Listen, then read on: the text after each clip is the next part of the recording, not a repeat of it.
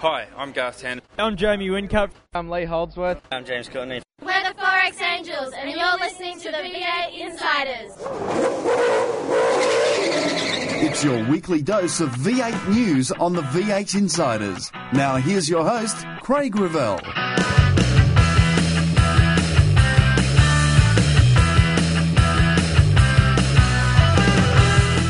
The championship fight tightens.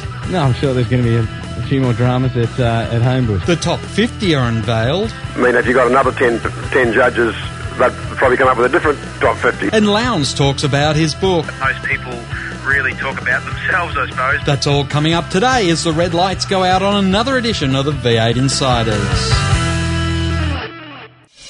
You've the V8 to the races. You watch the action on TV.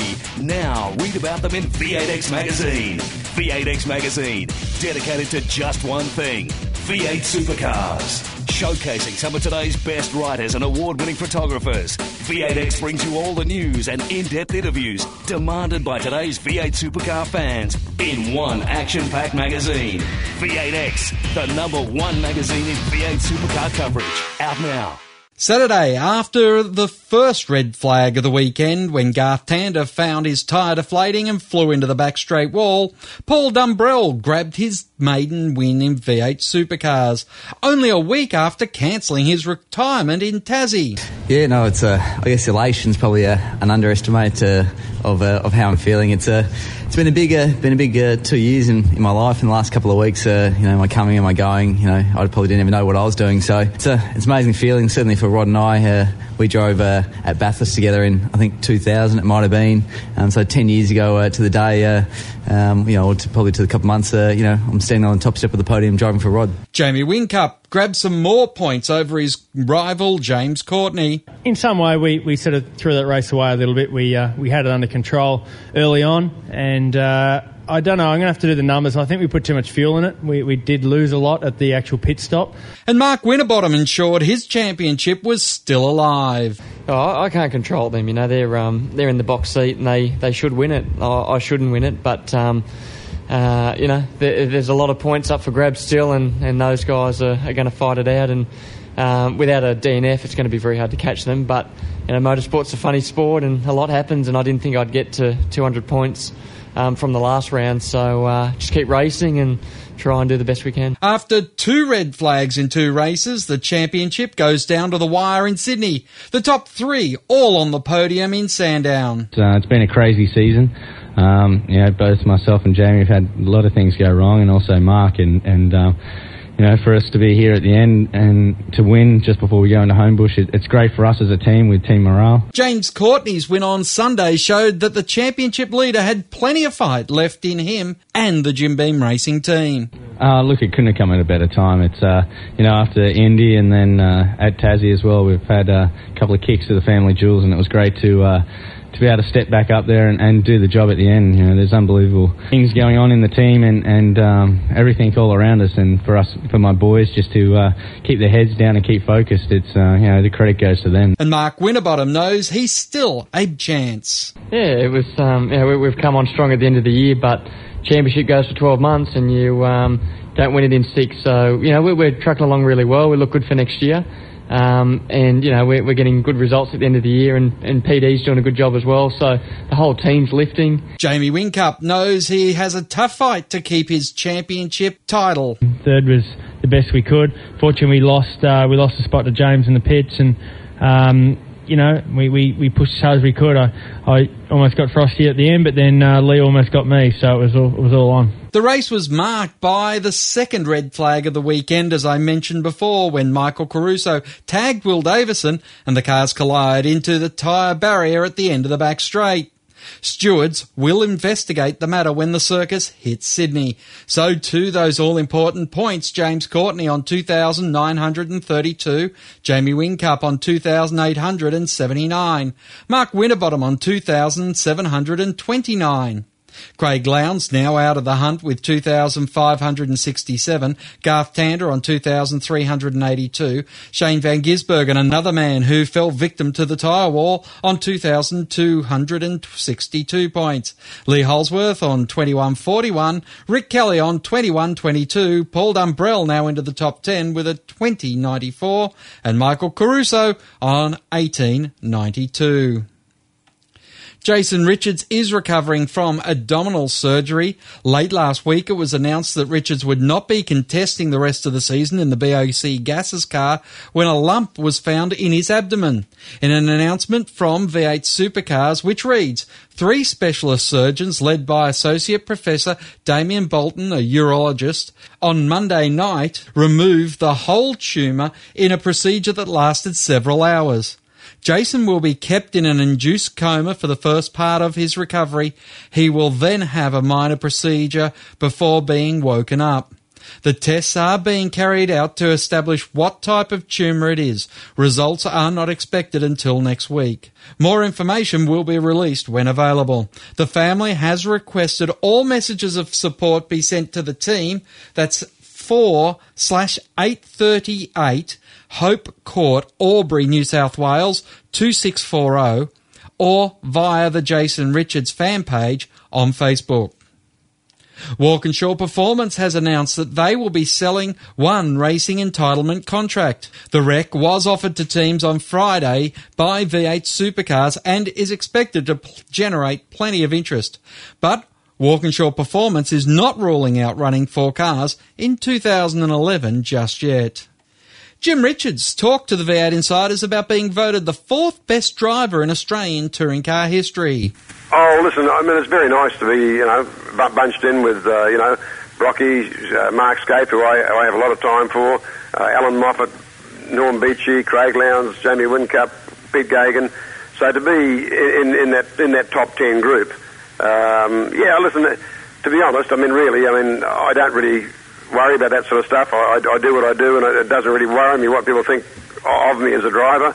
I do the best I can, and uh, if I get some success, that's fine. But but to be recognised by the, the dozen people that, that, that chose the drivers is fantastic. But at the same time, I mean, if you've got another 10, 10 judges, they'd probably come up with a different top 50, you know what I mean? So it's, it's all relative to, uh, to, to who, who are the judges and, uh, and, uh, and I suppose who, who likes you at the time. And Craig Lowndes has gone on to the hustings this week promoting his new book, The Inside Line. On this week's White Flag Lap, we talked to him about the book, but how long does Craig see himself keeping racing? Oh, look, no, I, I think that uh, there's two things that always uh, uh, will come to an head for me, which is uh, you know not being competitive, which we still are, and uh, and, and not stop enjoying the the sport for what it is. And uh, you know, I thoroughly enjoyed the sport. So uh, you know, hopefully. Uh, I've got uh, two more years beyond this year as, as my current contract with the team and Team Vodafone, but uh, who knows what's going to happen after that? We'll see. Uh, two, year, two more years is a long time away, but uh, love to uh, be signed with the team and, uh, and continue for uh, at least another uh, five or six more years. Next on the V8 Insiders, Ben Beasley and Chris Jewell will join me. I hope you'll stay with us. Controversy Corner is next when we return with more on the V8 Insiders. You've the V8 to the races. You watch the action on TV. Now read about them in V8X Magazine. V8X Magazine, dedicated to just one thing V8 supercars. Showcasing some of today's best writers and award winning photographers. V8X brings you all the news and in depth interviews demanded by today's V8 supercar fans in one action packed magazine.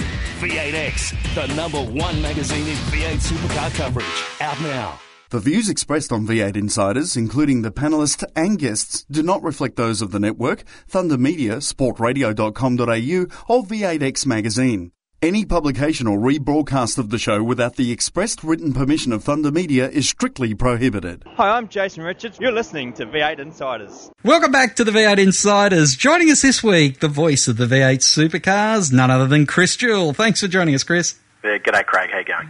I'm very well, and uh, a man that you know, of course, people have been seeing him all year, or at least hearing him all year on Fox Sports News, and of course, Speed Cafe's Ben Beasley. Good afternoon and evening to you, Ben. G'day, Craig. It's an interesting time. We've seen Sandown, and the 50 year celebration at Sandown, and well, something you only see once every 50 years, Chris. Two red flags in the course of the weekend. Yeah, a lot of people hard pressed to uh, identify when the last red flag was. Uh, I can only recall New Zealand, I think 2004, when Dumbrell and Craig Baird came together. But um, yeah, to get two in two days and on the back of a couple of crashes that happened in the same spot too, pretty amazing. And, and of course, Ben, uh, there was three cars that went into that wall because Shane Van Gisbergen did it on the last lap of the uh, Saturday, uh, the Sunday race. Yeah. Also, I mean, not long before uh, the race this year, there was a safety review done at Sandown, and um, one of the areas they did clean up was uh, that section. I mean, the racetrack didn't change; they might have changed some curbing or something like that, but the uh, the, the way that they applied the uh, the tyre barriers with the conveyor belt across the front was one thing that did go in this year, and uh, they really did test it. They did, and uh, well, uh, it's amazing that the cars that got in there the hardest were both from the same factory, and it was from Walkinshaw Performance. Is it little wonder we're seeing the uh, one of their Rexes up for sale? It, uh, and Chris, well, both of you guys know all too well how expensive crashes are in your racing program when you both were working at Britek.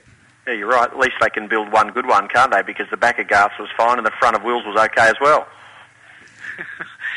the, the, thing about the Holden racing team, they've had plenty of practice in the last couple of months fixing race cars. They've um, thrown one down at the end of Conrod Straight with Fabian Coulthard, and then the top of the mountain with uh, Will Davison. And the very next race, they went to uh, uh, on the Gold Coast. And Garth Tander hit the wall very, very hard as well. There's definitely a shuffle having to go on down at uh, at Clayton to see what they've got to, to take to Sydney next week. And yeah, plus Andrew Thompson's had a couple of wall bangers as well earlier in the year with turn eight at Clipsal and uh, turn one at Hamilton. So everybody has a budget for uh, damage in their uh, in their racing budget for the year, but nobody can uh, budget for a couple of write-off situations, and certainly not to have so many cars as heavily damaged as they've had this year. Mm, it's been an, an interesting uh, it's been an interesting weekend because when we saw Saturday and we had a brand new winner to V8 supercars in Paul Dumbrell, it was a, a very an emotional win in a number of respects on Saturday for Rod Nash and Paul. Chris. Yeah, absolutely. Um, you know, the stories of the Dumbrell family have probably only been, you know, made public in the last 20 to 24 months, with obviously Lucas having that shunt at Oran Park, uh, leaving him a quadriplegic, and uh, the stories of, of uh, Paul and uh, Lucas's dad Gary also being diagnosed with cancer recently. But you know, Paul was much maligned as a youngster. You know, came into Formula Holden as a 16 year old. He drove NASCARs, crashed virtually everything he drove, and a lot of people probably didn't expect he'd ever win any form of motorsport. But it just shows if you put the right people around yourself and you keep toiling away and applying yourself to the task, not including the challenges you faced off track, that um, you know these drivers are all very, very good racing drivers, and it's all about the chemistry that goes into exploiting their talent to the full. And not only did he go from a podium at Symmons two weeks ago. He went from a podium to a win and a pole, so effectively covered all bases in a period of you know seven or eight uh, racing days. So it was incredibly popular, and Rod's come from being a privateer uh, to ultimately becoming you know the third member of the Full Performance Racing outfit, albeit in a satellite sense. So I don't think there was uh, anybody who didn't wish both Rod, you know, the team and sponsors, and Paul, you know, their very best at the end of Saturday and Sunday's racing activities. Mm, and Ben, of course, you spent time at Ford Motorsports, so factory uh, support is is a big thing, and uh, of course, being in the the factory team, having your cars prepared doesn't hurt.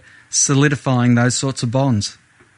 It does, and I think FPR are definitely the team on the up. You know, uh, Mark Winterbottom has been strong for the last you know few years, and they have really tripped over themselves just too many times. And it's amazing that when they don't trip over themselves, that they've got they've had really their three cars up towards the front in the last three events.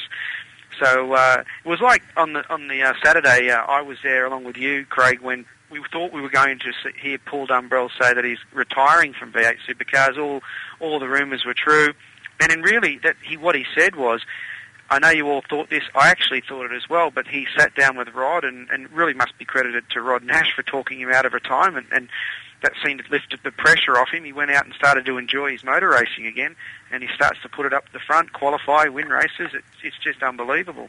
But within that group as well, they've already made comment that next year uh, they will be very much a three, probably a four-car, full factory um, supported um, squad of cars, and that's what Ford needs because they don't have the numbers out there against the Holden teams at the moment, and especially Holden teams such as um, Triple Eight with the Team Vodafone cars. Uh, they are very, very strong, and uh, the unknown situation or what's going to happen with Dick Johnson racing, but it looks like you know James Courtney will end up as a fourth car, and it won't be a, it won't be the fourth car in the sense of the, the fourth string car at FPR. They'll have four very very strong cars next year. Mm, it is amazing that uh, we are seeing the driver who effectively is in the catbird seat for the championship. He wins the last race before the uh, finale at Sydney. Is under huge doubt about his future, Chris. It's it is amazing and and remarkable, and I know that uh, he's paying tribute to his guys who are still turning out race winning cars. Even though, as he likes to say, they don't know if they've got a job come uh, December 4. Yeah, I guess they're lucky that they're still leading the championship. Not lucky that they're leading it, but fortunate that that is the case for the team and the and, and the guys working in the team. Because to try and keep that harmony and and keep that level of commitment and dedication, should they be trailing the championship, might be an altogether different thing. With that fear of the great unknown and not knowing where they'll be next year and where James will be for that matter, had they have left Symmons Plains lead, trailing the championship, I think the whole dynamic of the team would have taken a totally different um, turn. And and fortunately, they're having race wins, they're leading the championship, they just keep doing it, and I think that's keeping them up because without that, they wouldn't have much to cheer about. Ben, is it good to be leading a championship? Formula One World Championship, won by the third place man going in. NASCAR Championship, won by the second place man going in. Is this the year not to lead? Yeah, not if you're an Australian, because there was also Will Power in the Indy cars as well. But you know, it's it's a circuit that James must feel very confident going to next week in Sydney. He won there last year. He was strong. He really should have won the Saturday race too. He had a little bit of damage and he had a, a rear door that was opening, so he got called to the pits. Um, for extra attention there. His main rival, Jamie Whincup, didn't go well at all in Sydney last year. It was a different scenario. He just had to collect literally a handful of points to win the championship. But um, Jamie's going to have to win, and he's going to have to put some cars really between him and James Courtney if he wants to win this championship.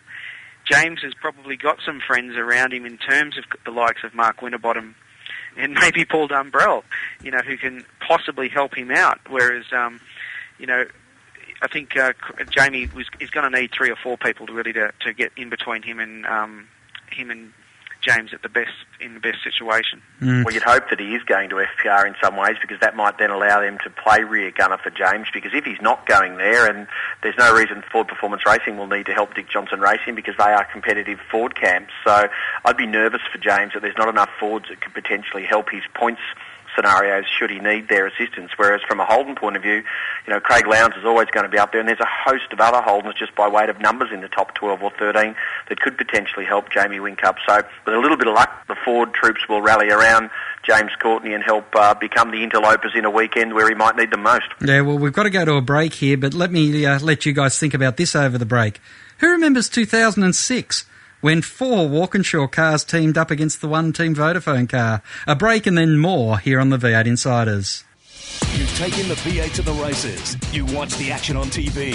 Now read about them in V8X Magazine. V8X Magazine, dedicated to just one thing V8 supercars. Showcasing some of today's best writers and award winning photographers. V8X brings you all the news and in depth interviews demanded by today's V8 supercar fans in one action packed magazine. V8X, the number one magazine in V8 supercar coverage. Out now. To ask a question of the V8 Insiders, just email them at v8insiders at sportradio.com.au. Hi, I'm Craig Lowndes from Team Vodafone, and you're listening to V8 Insiders. Welcome back to the V8 Insiders as Ben Beasley and Chris Jewell join me, Craig Revell. And guys, uh, I put to you before the break, who remembers 2006 in that ganging up? So uh, that's something to look forward to next week on the show. But uh, the question was to Craig Lowndes, does payback a bitch? Do you uh, have to play the team role and make sure your man gets across the line? Ben? You can sail that, but they'd probably pick one of the most difficult circuits to implement anything like that. A big fast-flowing circuit like um, Phillip Island, is probably a little easier to do that. But on the narrow concrete canyons of Sydney, it's going to be very hard. Two 250 kilometre races. They're very long. It's going to be hot. We've, we've been waiting a long time for summer to arrive, and it seems to start to have arrived this week. It's not going to be easy, and it's not going to be easy to put people in between either. There's also a bit of a scenario back then, you know, that uh, the races where you finish in the first race and, and all that sort of stuff set up the grid for the for the next race. That can't happen. There's separate qualifying. There's just too many variables to think that um, that will be the situation. Plus, the situation will be whatever happens on Saturday, you know, is going to affect Sunday in terms of what has to happen uh, it, it, could all be over come Saturday afternoon, and uh, we might not even have to get to a situation where people are talking about uh, team tactics and all that sort of thing. Mm. Chris, your thoughts before we move on to the uh, 50 best touring car V8 supercar drivers? Yeah, I think I think we will make it to the last race of the year. I'd be surprised if um, you know James can get that that 150 point or greater margin he needs to win the championship on the Saturday. But uh, I guess all he can hope for is that Steven Johnson has a return to his Canberra form of many years ago and sits up there helping James move through the field. But he'd be unlucky to lose it, wouldn't he? In a lot of ways, having led it since Winton. Uh, but hey, as we just mentioned earlier on, not many of the championship leaders going to the final race of the year have won any championships this year. Yep, it has been a tough one. Hey, 50 years of V8 supercars were honoured by the top 50 drivers. Of course, uh, in the news you heard from uh, Jim Richards, number four, and of course Craig Lowndes is in our white flag lap this week talking about his new book. But uh, guys, did they get it right? Peter Brock at number one, Ben? Uh, I think without doubt they got it right. Uh, he is motor racing in this country, and will he's his status will stand for at least another 50 years. Um, it was probably uh, no doubt that Peter Brock would be number one. I think all the interest surrounded probably positions two, three, and four, and five, and and, and they really got those num those those drives. See that Jim Richards was rewarded, and Moffat and Dick Johnson, and it was nice to see that Jim Richards was rewarded with his um, unbelievable ability to drive anything and win races. It, it, it is about touring cars, I know, but he still shows today that. Um, you know, in the Touring Car Masters, but even if it was down at Targa Tasmania or in the Carrera Cup, he's still one of the greatest drivers ever ever to come from this part of the world. Mm. And I loved, Chris, the uh, quote in the news that Jim gave us, which was, oh, well, you get 10 different people picking it and you'll have a completely different top 10 and I might not be number 4 so he's such a humble guy and uh, such so understated yeah, absolutely, and it's not just about on-track performance. It's what they've contributed to motor racing. It's you know their personality and approachability, and you know when we go down through the order there, there's a, a lot of very different personalities there, but all of them were successful in their own right. There was some conjecture about you know Marcos Ambrose being there, but if you look at what he achieved in a short time frame, he was actually in a V8 supercar who's to say, had he not gone to NASCAR, that he might not have won five championships himself and maybe a few Bathursts. So I think that uh, I was certainly very comfortable with the top ten the way it came out, and ultimately Peter Brock coming in at uh, at number one. Uh, I think a lot of people thought that was going to be a fait accompli, and uh, as it was, you know, the right man got the uh, the accolades and, and, and the justifiably, you know, deserved uh, recognition. So, yeah, through the order, you could probably, as Ben said, mix up two through ten, however you like it. But number one was the most important thing. It'd be an outcry if uh, if somebody outside of that top ten had managed to find their way into number one. We would have all been uh, heading for the psychiatric ward, I think. Yes, all right. Gas and Go is brought to you by V8X Magazine, and it's five questions in three minutes, guys. Time starting from now. Ben Beasley, should Paul Dumbrell have been told to move over to allow Frosty to get more points on Saturday? No. Chris? Simple as that. I mean, it was the right result. He deserved to win the motor race. Um, Frosty didn't have the have enough to, to get past him. I know he tried, but the point was that uh, it's always nice to see teams allow drivers race each other, and that's actually what Triple Eight have done, you know, throughout um, the, the year as well, and also uh, Red Bull, although that's Formula One. But I, I think there was no point in um, asking him to move aside for him on, for for Frosty on Saturday. Chris. Yeah, I fully agree. I mean, if Frosty had been within 10 or 20 points of James Courtney leading the championship, it would have been heartbreaking to think that would have happened. But no, by all means, Paul deserved to win, and he was quick enough to win. All right. Who should be? Who should have made the top 50 that didn't, Chris Gill? That's a tough one, isn't it? A really tough one. But uh, you look at the previous race winners uh, in different categories of uh, touring car racing, and there's a host you could probably uh, pick. But I guess in my mind, looking at the cars and the drivers most frequently up there of, of late, and I would have thought that Will Davison might have just about made it into the top 50 just on last year's results alone. Mm, ben Beasley. I mean, it's always a hard decision to make because there's probably, if you stretch it out to 75, you might have not said there was a quality in there. So to have the top 50, one name that did actually spring to my mind before was Gary Rogers, who, if it was based on driving alone, you might say no, but he did. He had a very long uh, career. He got.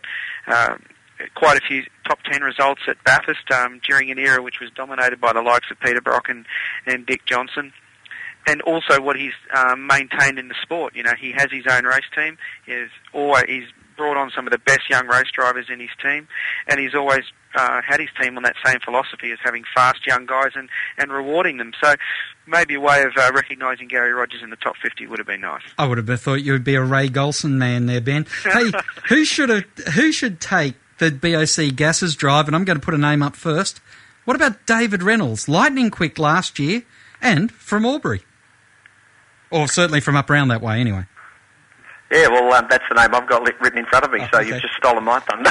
uh, I had uh, David Reynolds written in front of me, Steve Owen and Nick Percat uh, for different reasons, but David Reynolds is the one I'd like to see drive because he finished off on such a high up there last year, qualified in the top 10 on both days. And of course, uh, all Walkinshaw Performance signed drivers, which is the interesting thing there, Ben. Uh, it is interesting. I mean, we shouldn't forget the reason why this drive is available, and that's um, for Jason Richards' um, ill ill issues at the moment. He's uh, he's doing it a little bit tough, and uh, certainly got everybody's support. In saying in saying that, I mean, it, it's an interesting scenario to give somebody an opportunity in the in the in the last race of the year. I'm sure Holden have got quite a bit of influence in there as well. That uh, there might be a guy who needs to be rewarded. I mean, probably the guy who really needs to be rewarded at the end of the the day is somebody like Steve Owen. But uh, there's also the likes of David Besnard, who showed incredible pace at Bathurst. Everyone thought he did a great job, except Gary Rogers. but um, you know, maybe he, he'd be the one who'd step into the number eight car. All right, Ben, whilst you're there, do you think Jamie Whincup would walk away from the sport whilst he's dominating like he is? No, not not in the next not in the next couple of years. I wouldn't think he might take up some opportunities to do some one-off drives here and there. The thing I really liked about the Gold Coast race was that we saw international guys come and drive our cars. I think it's about time some of our guys went and did one-off events like that overseas. The opportunity to race at Le Mans next year is very high uh, a possibility for a lot of guys. There's some of the other um, sports car races they could do. I think they need to go and show their name overseas for sure. But as Marcos Ambrose found out, you know, he went to America as a fantastic road racing driver from Australia in cars that were somewhat similar to NASCAR, and it's taken him five years to really establish himself over there. He's got a great opportunity next year with um, with a, a better team in the NASCAR ranks, although it's going through some ownership changes at the moment. But the name Jamie Whincup outside of this part of the world, unless uh, you're very high up in a race team, really doesn't mean a heck of a lot. And uh, he would have to really pull up stumps, uh, have to find an investor to go with him overseas to go and do it. And then who knows what could happen? He could join a category that you know, is not a very strong category and really not go too far. Right now, he's in the best touring car championship in the world. He's doing it. He's um, he's very very competitive. He's fast. He's got a great lifestyle. Um, he's also come from a background which uh, didn't afford him too much of that when he was young, so he shouldn't walk away from it. Okay, Christian. No, I don't think he'll go anywhere. No, not at all. I, I fully concur with uh, with Ben's sentiments there. I guess one person who would be hoping he would go missing would be Steve Owen. hey, will the championship, Chris, be wrapped up before the Gunners rock Sydney? No, no chance. Ben. Uh, I, I, I'd agree with that. I mean, my comments earlier said it could happen, and it can happen, but I, I don't think so. I think we're really set for a true grandstand finish come Sunday afternoon. It's going to be very, very tight. Um, and ideally, the situation will come down to, you know, whichever car finishes in front between uh, Jamie Whincup and James Courtney will win the championship. I think Frosty is sitting back there looking at all the stats from Formula One and IndyCar and NASCAR and hoping that uh, something could happen. But really, it's going to come down to those two guys Sunday afternoon. Well, that's gas and go for another week here on the V8 Insiders, brought to you by V8X Magazine. And thanks both to Chris Jewell and Ben Beasley for the roundtable. And uh, look forward to seeing you in a couple of weeks' time up there in the Harbour City. Thank you. Craig Lowndes joins us on the White Flag Lap next on the V8 Insiders. Find out more about your favourite supercar teams and drivers when we go inside further on the V8 Insiders. You've taken the V8 to the races. You watch the action on TV. Now read about them in V8X Magazine. V8X Magazine, dedicated to just one thing V8 supercars. Showcasing some of today's best writers and award winning photographers. V8X brings you all the news and in depth interviews demanded by today's V8 supercar fans in one action packed magazine. V8X, the number one magazine in V8 supercar coverage. Out now. Hi, I'm Shane Van Gisbergen. You're listening to V8 Insiders. As we continue our white flag laps of first, we speak to the sixth best driver in V8 Supercar Australian Touring Car Championship history, Craig Lowndes, about his brand new book, The Inside Line. Craig, it's amazing you even have the time to sit down and write a book. it's been a pretty a pretty busy year. It's uh, uh, it, it was a lot of fun, something very new, different, something that I suppose we've always talked about, but uh, never uh, really getting down to putting pen to paper or sitting down and uh, uh, and really. I suppose going through uh, my history of what I've done in the last, uh, at least the last 12 months, but really uh, it was a great experience, and, and from what uh, I can see, that uh, the book sells very well, and you know, looking forward to probably in the future doing a, a more in-depth sort of going further back in my my career in, the sense of uh, HRT days, FPR days, which uh, you know started way back in '94. It's interesting. It starts out with probably uh, one of the more controversial moments in Australian motorsport for the last two years with uh, Team Vodafone's move to Holden. And uh, it's an interesting place to start the book. Well, I suppose it's, it's a question everyone wants to know about, and uh, you know, really, for me, it's uh, uh, it's, it's probably uh, uh, you know, I suppose it hit, you between the eyes of uh, of, of uh, answer to that question, and, and really for us, it's a uh, um, uh, I suppose, well, for me, a great way to start it because it really uh, you know it shows the what the passion and the, and the book's all about of uh, of what we what we do as a business. It was interesting because, uh, as you said in the book, your hands were reasonably tied at that time, having a Ford contract. Oh well, yeah. Well, uh, we um, uh, you know definitely were in, in a position where we uh, we had to sort of uh, look at, uh, what was going on around that time, and, and obviously the team had uh, decided to uh, to not continue with Ford and and uh, and what went on. And uh, for us, it, uh, we continued that year with. As a Ford driver, had Ford backing of the team, and then and then uh, ultimately uh, changing uh, at the end of last year, which was uh, probably the worst kept secret during the year because uh, everyone knew what we were doing before we even started building the Holden cars. So it's uh, it was it's a it was an interesting time in our life, and uh, you know something we documented, and, uh, and hopefully people will have a better understanding about it. Was that a more difficult change than the one earlier in your career when you went to Ford? Um, oh, yes and no. It was in different ways. I think when we first moved uh, back in 2000, 2001, it was more of a personal choice, and I had to move race teams to, uh, to, to I suppose, to an, um, incorporate the, the, the manufacture change. And then this year, uh, or going into this year, I suppose, we didn't really change anything bar the manufacturer. We stayed with the same team. We were happy enough to stay with Triple Eight and Team Vodafone, and uh, you know the driver lineup between Jamie and I stayed consistent. Really, it was all it was was uh, putting the Fords aside and then building some some Holden cars for this year, and so uh, it was in, in different uh, circumstances and different ways, and uh, and for me, it really came down to a point where you know I had to be happy with uh, the, with the team, regardless of whether they're going to be Ford or Holden before they uh, you know well, I should say before Roland finally decided which way he'd sway. So it's uh, you know for me it was always going to. Uh, be uh, a pretty safe bet to stay with the team because they're always going to be competitive. Mm. It's an interesting book in as much as uh, we're talking about a motor racing driver, but I'd have to say 80% of the book is not about you motor racing. And uh, one of the refreshing things is it isn't talking about every time you went out on the track. It's it's talking about Craig Lowndes, which you don't open up often about. No, I suppose that uh, you know my whole career has been well documented of, of what I've driven, where I've been, what success we've had.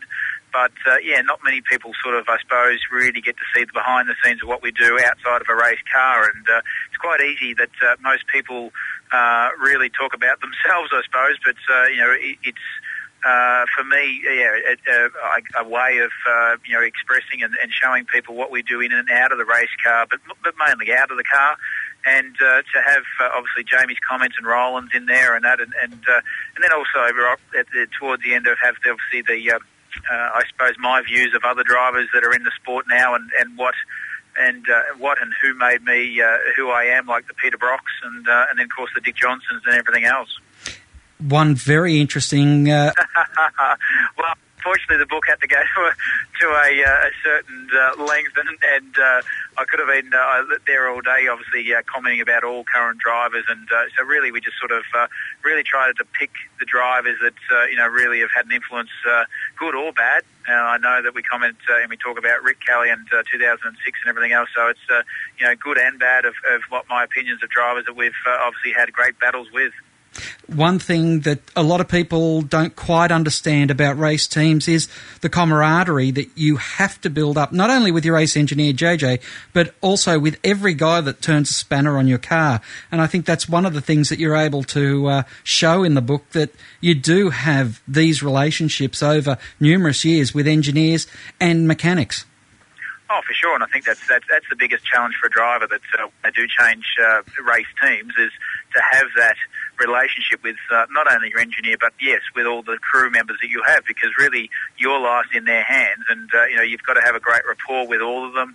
They've got to understand every good, bad, ugly motions that you go through, whether it's uh, you know uh, a bad race weekend, a good race weekend. During a race, you get frustrated, uh, and they've and they've got to understand, and and, uh, and and vice versa. You got to know when uh, you know. Uh, well, I've got to know when Jeremy uh, comes to a race weekend, and uh, you know he's just really, uh, you know, not with it in the sense of, uh, you know, just. Um, uh, you know, we had late nights or uh, we had to build the car during the night. So, yeah, it's, it's really a, a, it's definitely like a, a marriage relationship. My thanks to Craig Lowndes, Ben Beasley, and Chris Jewell as the checker flag waves over another edition of the V8 Insiders. Till next time round, keep smiling and bye for now. Join us next week for more V8 Insiders, only on v8x.com.au.